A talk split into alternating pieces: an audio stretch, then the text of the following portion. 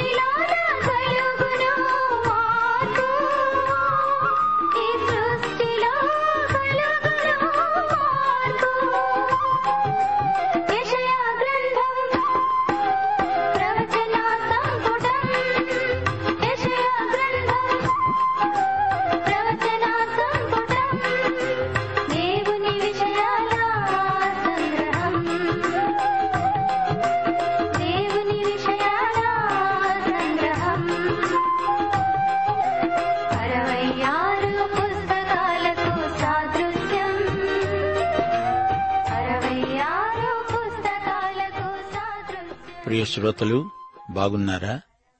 అనుదినము దేవుని వాక్యం వింటూ వాక్య ప్రమాణానికి అనుగుణంగా జీవిస్తున్నారా? మీ కుటుంబం మీ స్నేహితులు మీ సహోద్యోగులు ఇరుగు పొరుగువారు సంఘస్థులు దేశస్థులు అందరి పక్షాన విజ్ఞాపన చేస్తున్నారా? హృదయంలో ఆనందం నిండిపోవాలంటే ఎడతెగక ప్రార్థన చేస్తూ ఉండాలి. దేవుని వాక్య సత్యాలు కాలదోషం పట్టనివి. వాక్యాన్ని జీవితానికి ఎప్పటికప్పుడే అన్వయించుకునే వారే ఆనందమయులు. పత్రిక ఐదో అధ్యాయం పద్నాలుగో వచనంతో మిమ్మలను ఈ రోజు పాఠానికి ఆహ్వానిస్తున్నాము. వయస్సు వచ్చిన వారు అభ్యాసము చేత మేలు కీడులను వివేచించడానికి సాధకము చేయబడిన జ్ఞానేంద్రియములు కలిగి ఉన్నారు. గనుక బలమైన ఆహారము వారికే తగినది. సరే రండి రేడియోకు దగ్గరగా వచ్చి కూర్చోండి ప్రార్థన చేసుకుందాం. కృపామయ పరమతండ్రి నీకు మా కృతజ్ఞతాస్థుతులు నీ ప్రియకుమారుడైన యేసుక్రీస్తును బట్టి నీకు ఎంతో కృతజ్ఞులం. నీవు మాకు అనుగ్రహించిన పరిశుద్ధాత్మ వరమును బట్టి నీకు ఎంతగానో కృతజ్ఞులమై ఉన్నాము. మాకు మీ దేవదూతలను పరిచారకులనుగా ఇచ్చినందుకు మీకు వందనాలు. నేటి వాక్య భోజనాన్ని మాకు సమృద్ధిగా వడ్డించండి. ఆత్మలకు తృప్తి కలుగునట్లు మాకు వాక్యాహారం తినిపించండి. మా దేశ ప్రజలను కనికరించండి. ప్రజలలో నైతిక విలువలు పరిరక్షించబడాలని ప్రార్థిస్తున్నాము. మా దేశ నాయకులను పరిపాలకులను ఆశీర్వదించు ప్రభు.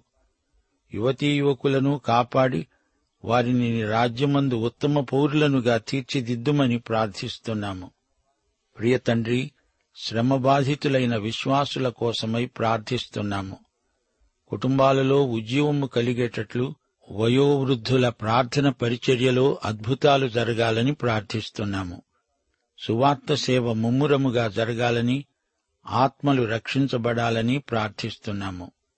ఆసుపత్రులలో మూలుగుతున్న రోగుల పక్షాన విజ్ఞాపన చేస్తున్నాము. క్రైస్తవ సంఘాలలో దాతృత్వమందు ఉజ్జీవం ప్రసాదించండి.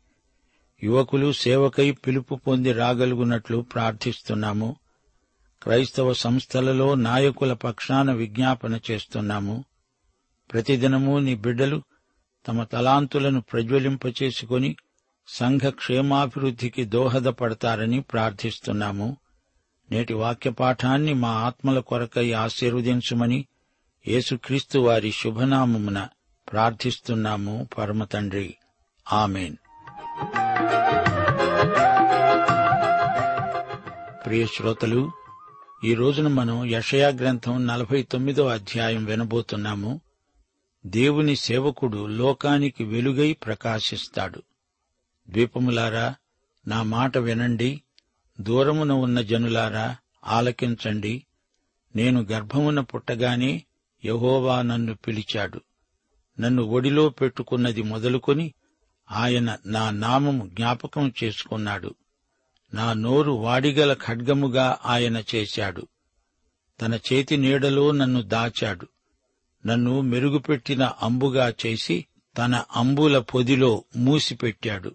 ఇస్రాయేలు నీవు నా సేవకుడవు నీలో నన్ను మహిమపరుచుకుంటాను అని ఆయన నాతో చెప్పాడు. అయినా వ్యర్థముగా నేను కష్టపడ్డాను ఫలమేమీ లేకుండా నా బలాన్ని వృధాగా వ్యయపరిచాను అనుకున్నాను. నాకు న్యాయకర్త యహోవాయే నా బహుమానము నా దేవుని వద్దనే ఉన్నది. యహోవా దృష్టికి నేను ఘనుడనయ్యాను నా దేవుడు నాకు బలమయ్యాడు. కాగా తనకు సేవకుడనై ఉండి తన యొద్దకు యాకోబును తిరిగి రప్పించడానికి ఇస్రాయేలు ఆయన యొద్దకు సమకూర్చబడడానికి నన్ను గర్భమున పుట్టించిన యహోవా ఈలాగు సెలవిస్తున్నాడు.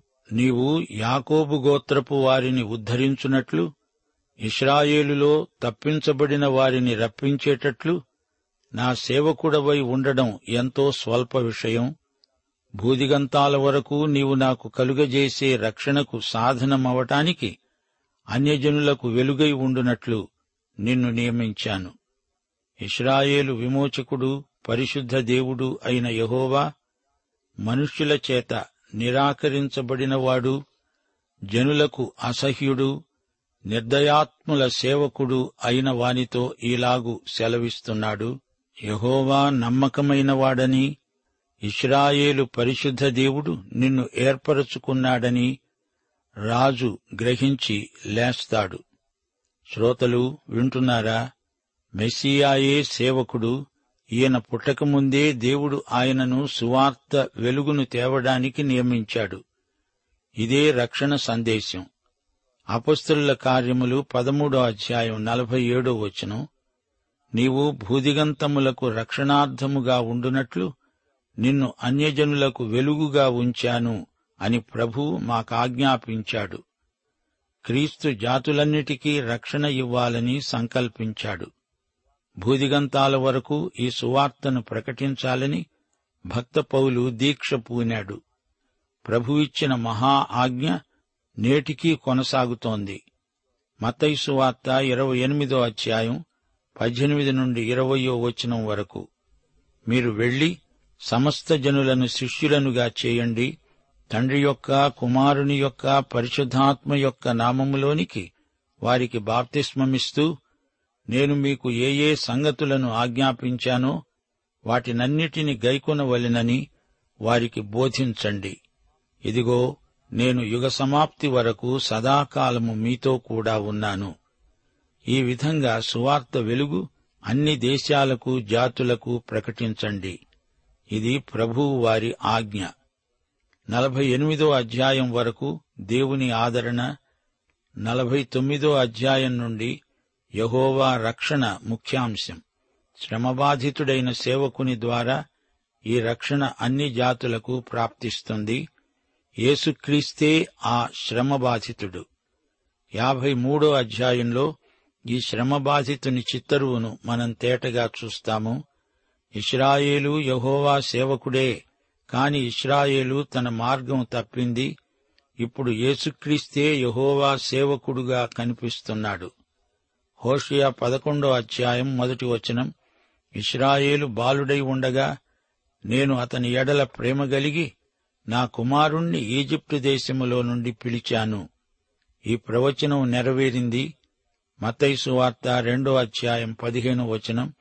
యోసేపు రాత్రివేళ శిశువును తల్లిని తోడుకొని ఈజిప్టుకు వెళ్ళి ఈజిప్టులో నుండి నా కుమారుణ్ణి పిలిచాను అని ప్రవక్త ద్వారా ప్రభువు సెలవిచ్చిన మాట నెరవేరే వరకు హెరోదు మరణము వరకు అక్కడే ఉన్నాడు. ఒక జాతిగా ఇస్రాయేలు పరాజయం పొందింది. అయితే ఆ జాతి నుండే వచ్చిన మెస్సియా అఖండ విజయం సాధించాడు. ఈ అధ్యాయంలో మొదటి నుండి యేసుప్రభు ప్రసంగంలాగే ధ్వనిస్తోంది. లోకానికి వెలుగై ఉన్న యేసుక్రీస్తు మాటలు వినపడుతున్నాయి. అయినా ప్రభు తన ప్రజలైన ఇస్రాయేలును విడిచిపెట్టలేదు. వారిని ఉద్ధరిస్తాను అంటున్నాడు. యేసు ఈ లోకానికి వెలుగు. విభిన్న జాతులకు సంస్కృతులకు ఏసే వెలుగు. అందరినీ వెలిగించే వెలుగు. యేసు వెలుగు జీవపు వెలుగు. యేసు అంటే రక్షకుడు ఈయన లోకరక్షకుడు. ఏసే దేవుని వాక్యావతారం. యోహాను సువార్త ఏడో అధ్యాయం నలభై ఆరో వచనం. యేసు మాట్లాడినట్లు ఎవరూ ఎన్నడూ మాట్లాడలేదు. ప్రకటన పంతొమ్మిదో అధ్యాయం పదిహేనో వచనం. జనములను కొట్టటానికి ఆయన నోటి నుండి వాడిగల ఖడ్గము బయలువెడలుతున్నది. ఆయన ఇనుపదండముతో వారిని ఏలుతాడు. దేవుని వాక్యమే జాతులన్నిటికీ తీర్పు తీరుస్తుంది. యేసు మరణం అపజయం కాదు అది మహావిజయం. యేసు శ్రమబాధితుడైన సేవకుడు. యేసు మొదటి రాకడలో ఇస్రాయేలు ఆయనను తిరస్కరించింది అయితే ఆయన రెండో రాకడలో ఇస్రాయేలును సమకూరుస్తాడు. మొదటి రాకడలో ఆయన లోకరక్షణను అనుగ్రహించాడు ఆయన శిలువ మరణం లోక పాపానికి ప్రాయశ్చిత్తమైంది. రోమాపత్రిక పదకొండో అధ్యాయం పన్నెండో వచనంలో భక్త పౌలు వ్యాఖ్యానం ఇస్రాయేలు తొట్రుపాటు వలన అన్యజనులకు రక్షణ కలిగింది. వారి తొట్రుపాటు లోకానికి ఐశ్వర్యమును వారి క్షీణదశ అన్యజనులకు ఐశ్వర్యమును అయిన ఎడల వారి పరిపూర్ణత ఎంత ఎక్కువగా ఐశ్వర్యకరమవుతుంది? యషయా నలభై తొమ్మిదో అధ్యాయం ఎనిమిదో వచనం నుండి. యహోవా వాక్కు అనుకూల సమయమందు నేను నీ మొరాలకించి నీకు ఉత్తరమిచ్చాను. రక్షణ దినమందు నిన్ను ఆదుకున్నాను. బయలు వెళ్ళండి అని బంధింపబడిన వారితో బయటికి రండి అని చీకటిలో ఉన్న వారితో చెబుతూ దేశమును చక్కపరచి పాడైన స్వాస్థ్యములను పంచిపెట్టటానికి నిన్ను కాపాడి ప్రజలకు నిబంధనగా నియమించాను. శ్రోతలు వింటున్నారా?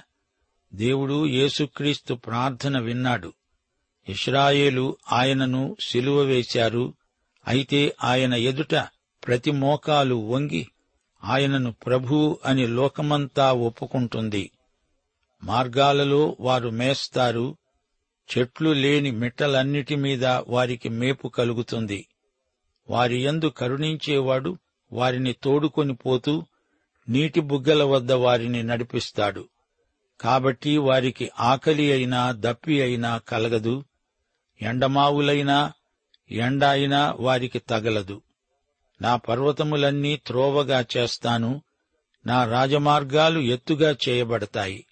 చూడండి వీరు దూరము నుండి వస్తున్నారు. ఉత్తర దిక్కు నుండి పడమటి దిక్కు నుండి వస్తున్నారు. వీరు సీనీయుల దేశము నుండి వస్తున్నారు. పదమూడవ వచనం. శ్రమనొందిన తన జనులయందు జాలిపడి యహోవా తన జనులను ఓదారుస్తున్నాడు. ఆకాశమా ఉత్సాహధ్వని చెయ్యి భూమి సంతోషించు. పర్వతములారా ఆనందధ్వని చెయ్యండి. ఈ సందర్భంలో లూకాసు వార్త నాలుగో అధ్యాయం పద్దెనిమిదో వచనం వినండి. యేసు ప్రభు యషయా గ్రంథంలో ఇదే వచనం చదివాడు. ప్రభు ఆత్మ నా మీద ఉన్నది బీదలకు సువార్త ప్రకటించడానికి ఆయన నన్ను అభిషేకించాడు. చెరలో ఉన్నవారికి విడుదల గుడ్డివారికి చూపు కలుగుతాయని ప్రకటించడానికి నలిగిన వారిని విడిపించడానికి ఆయన నన్ను పంపాడు. ఇస్రాయేలీయులు నిరుత్సాహంతో అనుకున్నారు యహోవా నన్ను విడిచిపెట్టాడు ప్రభువు నన్ను మరచిపోయాడు. స్త్రీ తన గర్భమున పుట్టిన బిడ్డను కరుణించకుండా తన చంటి పిల్లలను మరిచిపోతుందా? వారైనా మరుస్తారేమో కాని నేను నిన్ను మరువను. దేవుడు మమ్ములను బబులోనులో పడేశాడు గాని యషయా ప్రవచిస్తూ అంటున్నాడు తల్లైనా తన చంటి బిడ్డను మరవవచ్చేమో గాని దేవుడు తన ప్రజలను ఎన్నటికీ మరువడు. దేవుడు వారిని విడవటం కాదు వారే దేవుణ్ణి విడిచారు. చూడు నా అరచేతుల మీదనే నిన్ను చెక్కాను నీ ప్రాకారములు నా ఎదుట ఉన్నవి. మనమేదో మంచివారమని మనం అర్హులమని కాదు. దేవుడు మనల్ని రక్షించడానికి కారణము ఏదీ లేదు. ఆయన ప్రేమే ఆయన క్షమించే స్వభావం గలవాడు. గనుక ఆయన మనల్ను రక్షించాడు. పన్నెండో వచనం నుండి దేవుడంటున్నాడు యాకోబు నేను పిలిచిన ఇస్రాయేలు నేను మొదటివాడను కడపటివాడను. నా హస్తము భూమికి పునాది వేసింది. నా కుడిచెయ్యి ఆకాశ వైశాల్యములను వ్యాపింపచేసింది. నేను వాటిని పిలువగా ఒక్కటీ తప్పకుండా అవన్నీ నిలుస్తాయి. మీరందరూ కూడి వచ్చి ఆలకించండి. యహోవా ప్రేమించేవాడు అనగా కోరెషు ఆయన చిత్తప్రకారము బబులోనుకు చేస్తాడు. అతని బాహుబలము కల్దీయుల మీదికి వస్తుంది. నేను నేనే ఆజ్ఞ ఇచ్చినవాడను నేనే అతణ్ణి పిలిచాను. నీ కుమారులు త్వరపడుతున్నారు. నిన్ను నాశనము చేసి పాడు చేసిన వారు నీలో నుండి బయలు వెళ్ళుతున్నారు కన్నులెత్తి నలుదిశలా చూడు. వీరందరూ కూడుకొని నీ వద్దకు వస్తున్నారు. వీరినందరినీ ఆభరణంగా ధరించుకుంటావు. పెండ్లి కుమార్తె వడ్డాణము ధరించుకున్నట్లు నీవు వారిని అలంకారంగా ధరించుకుంటావు. నా జీవము తోడని ప్రమాణము చేస్తున్నాను. ఇది యహోవా వాక్కు. నివాసులు విస్తరించినందున పాడైన చోట్లు బీటి స్థలములు నాశనము చేయబడిన నీ భూమి వారికి ఇరుకుగా ఉంటాయి. నిన్ను మింగివేసిన వారు దూరంగా ఉంటారు. నీవు సంతానహీనురాలు అయినప్పుడు నీకు పుట్టిన కుమారులు ఈ స్థలము మాకు ఇరుకుగా ఉన్నది ఇంకా విశాల స్థలము మాకిమ్మని నీ చెవుల్లో చెబుతారు. అప్పుడు నీవనుకుంటావు నేను నా పిల్లలను పోగొట్టుకొని సంతానహీనురాలను ఒంటరినై ఇటు అటు తిరుగాడుతున్న పరదేశురాలినే గదా. వీరిని నాయందు కన్నవాడెవడు? వీరిని పెంచినవాడెవడు? నేను ఒంటరి కత్తెనై విడువబడ్డాను. వీరెక్కడ ఉన్నారు? ఇరవై రెండో వచనం. ప్రభువైన యహోవా ఈలాగు సెలవిస్తున్నాడు. నేను జనముల తట్టు నా చెయ్యి ఎత్తుతున్నాను నా ధ్వజము ఎత్తుతున్నాను. వారు నీ కుమారులను రొమ్మున ఉంచుకొని వస్తారు నీ కుమార్తెలు వారి భుజముల మీద మోయబడతారు. శ్రోతలు వింటున్నారా? ఇస్రాయేలుకు వారి భూమిని స్వాధీనపరచడానికి దేవుని పక్షాన అన్యజాతులు నిలుస్తాయి. జాతులు రాజ్యాలు దేవుని సంకల్ప సిద్ధికి సాధనములవుతాయి. ఇది మరీ విచిత్రం. దేవునికి అసాధ్యమైనది ఏదీ ఉండదు. రాజులు నిన్ను పోషించే తండ్రులుగా వారి రాణులు నీకు పాలిచ్చే దాదులుగా ఉంటారు. వారు భూమి మీద సాగిలపడి నీకు నమస్కారం చేస్తారు. నీ పాదముల ధూళి నాకుతారు. అప్పుడు నేను యహోవానని నా కొరకు కనిపెట్టుకునేవారు అవమానము నొందరని నీవు తెలుసుకుంటావు. ఇరవై నాలుగో వచనం బలార్జుని చేతిలో నుండి కొల్ల సొమ్ము ఎవడు తీసుకోగలడు? భీకరులు చెరపట్టిన వారు విడిపించబడతారా? యహోవా ఈలాగు సెలవిస్తున్నాడు. బలాఢ్యులు చెరపట్టిన వారు సైతము విడిపించబడతారు. భీకరులు చెరపట్టిన వారు విడిపించబడతారు. నీతో యుద్ధము చేసే వారితో నేనే యుద్ధము చేస్తాను. నీ పిల్లలను నేనే రక్షిస్తాను. అవును అసాధ్యమైనవి దేవునికి సాధ్యమే. శత్రువు తాను చెరపట్టిన వారిని విడుదల చేస్తాడు తప్పదు. వారిని వారి స్వదేశానికి సురక్షితంగా పంపుతాడు. ఇదంతా దేవుని నిర్వహణే. నిర్గమకాండంలో దేవుడు ఇలాంటి కార్యమే చేశాడు. మరొకసారి బబులోను నుంచి తన ప్రజలను అలాగే తమ దేశానికి తరలి వచ్చేటట్లు చేస్తాడు. ఎట్టి సందేహానికి తావులేదు దేవుడు తన వాగ్దానాలను ఎట్టి పరిస్థితిలోనైనా తప్పకుండా నెరవేరుస్తాడు. ఇరవై ఆరో వచనం యహోవానైన నేనే నీ రక్షకుడనని యాకోబు బలవంతుడు నీ విమోచకుడని మనుష్యులందరూ ఎరుగునట్లు నిన్ను బాధపరిచే వారికి తమ స్వమాంసము తినిపిస్తాను. కొత్త ద్రాక్షరసము చేత మత్తులైనట్లుగా తమ రక్తము చేత వారు మత్తులవుతారు. ప్రియ శ్రోతలు వింటున్నారా? ఈ అధ్యాయంలోని రెండు ముఖ్యాంశాలు జ్ఞాపకముంచుకోండి. ఒకటి రాబోయే విమోచకుడు. రెండు దేవుడు తన ప్రజలకిచ్చే ఆదరణ. రాబోయే విమోచకుడు లోకానికి వెలుగు. రెండో వచనంలో నా నోరు వాడిగల ఖడ్గం అంటున్నాడు ప్రభు. అవును హెబ్రీ పత్రిక నాలుగో అధ్యాయం పన్నెండో వచనం ప్రకారం దేవుని వాక్యము సజీవమై బలము గలదై రెండంచులు గల ఎటువంటి ఖడ్గము కంటెను వాడిగా ఉండి ప్రాణాత్మలను కీళ్ళను మూలుగను విభజించునంత మట్టుకు దూరుతూ హృదయము యొక్క తలంపులను ఆలోచనలను శోధిస్తున్నది.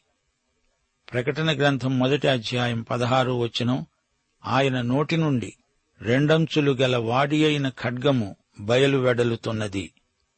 యషయా నలభై తొమ్మిదో అధ్యాయం ఆరో వచనంలో భూదిగంతముల వరకు నేను కలుగజేసే రక్షణకు సాధనమగుటకు అన్యజనులకు వెలుగై ఉండేటట్లు నిన్ను నియమించి ఉన్నాను. పౌలు అపుస్తల కార్యములు ఇరవై ఆరో అధ్యాయం ఇరవై మూడో వచనంలో ఇదే వచనాన్ని ఉదహరిస్తూ అన్నాడు క్రీస్తు శ్రమపడి మృతుల పునరుత్థానము పొందేవారిలో మొదటివాడవటం చేత ఈ ప్రజలకు అన్యజనులకు వెలుగు ప్రచురించబోతున్నాడని ప్రవక్తలు మోషే ముందుగా చెప్పినవిగాక మరి ఏమీ చెప్పక అల్పులకు ఘనులకు సాక్ష్యమిస్తూ ఉన్నాను. ఇదే అధ్యాయం ఎనిమిదో వచనంలో అనుకూల సమయం రక్షణ దినం అనే రెండు మాటలను రెండు కొరింతి ఆరో అధ్యాయం రెండో వచనంలో పౌలు ప్రయోగిస్తూ అన్నాడు ఇదిగో ఇప్పుడే మిక్కిలి అనుకూలమైన సమయం ఇదే రక్షణ దినం. యషయా గ్రంథం నలభై తొమ్మిదో అధ్యాయం పదో వచనంలో వారికి ఆకలి దప్పి కలుగదు అన్నాడు. ప్రకటన ఏడో అధ్యాయం పదహారో వచనంలో వారికి ఇక మీదట ఆకలి అయినా దాహమైనా ఉండదు. సూర్యుని ఎండ అయినా ఏ వడగాలి అయినా వారికి తగలదు అని వర్ణించబడింది. ప్రకటన పన్నెండో అధ్యాయం పన్నెండో వచనం. పరలోకమా పరలోక నివాసులారా ఉత్సహించండి. భూమి సముద్రమా నీకు శ్రమ. పరమగీతం ఎనిమిదో అధ్యాయం ఆరో వచనం. ప్రేమ మరణమంత బలమైనది. దాని జ్వాలలు అగ్నిజ్వాలా సమములు. అది యహోవా పుట్టించే జ్వాల. యహోవాకు తన ప్రజలపై ఎంత ప్రేమ శాశ్వత ప్రేమ మానవాతీతమైన మధుర ప్రేమ. ప్రియ శ్రోతలారా యషయా గ్రంథం నలభయో అధ్యాయం నుండి దేవుని క్షమాపణ ఆదరణ నిరీక్షణ సందేశాలు మన ఆత్మలతో మాట్లాడుతున్నాయి. మెస్సియా రాకడను గురించిన నిరీక్షణ ఈ చివరి ఇరవై ఏడు అధ్యాయాలలో పదే పదే హెచ్చరించబడింది. పాత నిబంధన ప్రవక్తలందరిలో ఎక్కువగా యషయ మెస్సియాను గురించే ప్రవచించాడు. మెస్సియా శ్రమబాధితుడు మెస్సియా మహాప్రభు సార్వభౌముడు. ఈ నిగూఢ సత్యం కొత్త నిబంధనలోనే పూర్తిగా ప్రత్యక్షపరచబడింది. యేసుక్రీస్తు మన కోసమై చేసిన బలియాగమును బట్టి క్రీస్తునందలి విశ్వాసము ద్వారా దేవుని తట్టు తిరిగే వారికి సంపూర్ణ క్షమాపణ లభిస్తుంది. ఇది మనకెంతో ఆదరణ నిత్య శాంతి దేవునితో నిత్య సహవాసము మనకు ప్రాప్తిస్తాయి. ప్రియ శ్రోతలు ఇది యషయా సువార్త అని చెప్పగలం. దేవుడు పాపరహితుడు గనుక పాప సహితులమైన మనకు ఆయన సహాయము చేయగల సమర్థుడు. దేవుడు సర్వశక్తిమంతుడు. దేవుని నైతిక శీలం సంపూర్ణమైనది సమగ్రమైనది. దేవుడు సామాన్యుడు అనుకోకండి మన భక్తికి ఆరాధనకు ఆయనే అర్హుడు. మనం దేవుని ఆజ్ఞలను మీరకూడదు దేవుని న్యాయ ప్రమాణాలను గుర్తించాలి. స్వార్థం దేవుని బిడ్డల విషయంలో ఆధ్యాత్మిక నేరంగా పరిగణించబడుతుంది. హృదయాలను కఠినపరుచుకుంటే దేవుడు తీర్పు తీరుస్తాడు జాగ్రత్త. మనలను పాపముల నుండి రక్షించడానికి క్రీస్తు చనిపోయాడు. పాపము నుండి వైదొలగి ప్రభువు వైపు తిరిగే వారికి రక్షణ ప్రాప్తిస్తుంది. యషయాగ్రంథములోని మెస్సయాను చూడండి. ఏ జాతి గాని ఏ రాజ్యం కాని మెస్సియా ముందు దాసోహం అనవలసిందే. క్రీస్తునందు నమ్మని వారికి నిరీక్షణ లేదు. యేసుక్రీస్తును సంపూర్ణంగా నమ్మండి. ఆయనను మీ ప్రభువుగా హృదయాలలో ప్రతిష్ఠించుకోండి. పశ్చాత్తప్త హృదయాలకు దేవుడు గొప్ప నిరీక్షణ అనుగ్రహిస్తాడు అనేదే యషయా ప్రవచన సందేశం. దేవుని కనికరం పశ్చాత్తప్తుల పట్ల సమృద్ధిగా ప్రవహిస్తుంది. మనం దేవునికి ఎల్లప్పుడూ విధేయులమై ఉండాలి. ఆయన రాకడ దృష్ట్యా నమ్మదగిన సేవకులమై పనిచేయాలి. గమనించండి యషయా క్రీస్తుపూర్వం ఏడు వందల నలభయో సంవత్సరంలో ప్రవక్త అయ్యాడు. క్రీస్తుపూర్వం ఆరు వందల ఎనభై ఒకటిలో అతని పరిచర్య ముగిసింది. నలభై తొమ్మిది సంవత్సరాలు యషయా గొప్ప సేవ చేశాడు. దేవుని శక్తి తీర్పు ప్రేమ కనికరం యషయా ప్రవచనాలలో ధ్వనిస్తాయి ప్రతిధ్వనిస్తాయి. దేవుని పరిశుద్ధ ప్రమాణానికి మన నైతిక ప్రవర్తన సరితూగాలి. పరిశుద్ధాత్మ ఈ విషయంలో మనకు ఎంతైనా సాయం చేస్తాడు. ముగింపులో యషయా నలభై తొమ్మిదో అధ్యాయం పదో వచనం. ఈ వచనం మనకు కాపరి కీర్తనను అనగా ఇరవై మూడో కీర్తనను జ్ఞాపకం చేస్తోంది. నీటి బుగ్గల యొద్ద వారిని నడిపిస్తాడు. శాంతికరమైన జలముల వద్దకు గొప్ప కాపరి యేసు తన గొర్రెలమైన మనలను నడిపిస్తాడు. పాఠం సమాప్తం. దైవాశీస్సులు. ఆమెన్. ప్రేమధార బైబిల్ అధ్యయన కార్యక్రమంలో మీరింతవరకు ఏషియా గ్రంథ వర్తమానాలు వింటూ ఉన్నారు. ప్రస్తుతం మీరు వింటున్న ఏషియా గ్రంథ ధ్యానాలపై గొప్ప రక్షణ అనే పుస్తకాన్ని సిద్ధం చేస్తున్నాం. గొప్ప రక్షణ అనే ఈ పుస్తకాన్ని పొందగోరేవారు ఈ రోజే మాకు వ్రాసి లేదా ఫోన్ చేసి మీ పేరు నమోదు చేయించుకోవచ్చు. మా address Premadhara Trans World Radio India తపాలా సంచి నాలుగు సికింద్రాబాద్ ఐదు సున్నా సున్నా సున్నా ఒకటి ఏడు. మా సెల్ ఫోన్ నంబర్లు తొమ్మిది మూడు తొమ్మిది తొమ్మిది తొమ్మిది ఐదు రెండు ఐదు ఏడు సున్నా.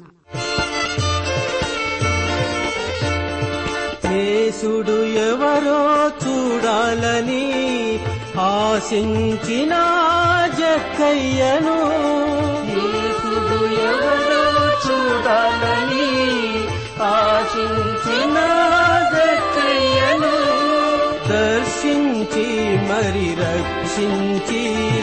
దర్శించి మరి రక్షించి. మిమ్మును రక్షించును రండి. మీ గృహమును దర్శించును రండి. Hallelujah.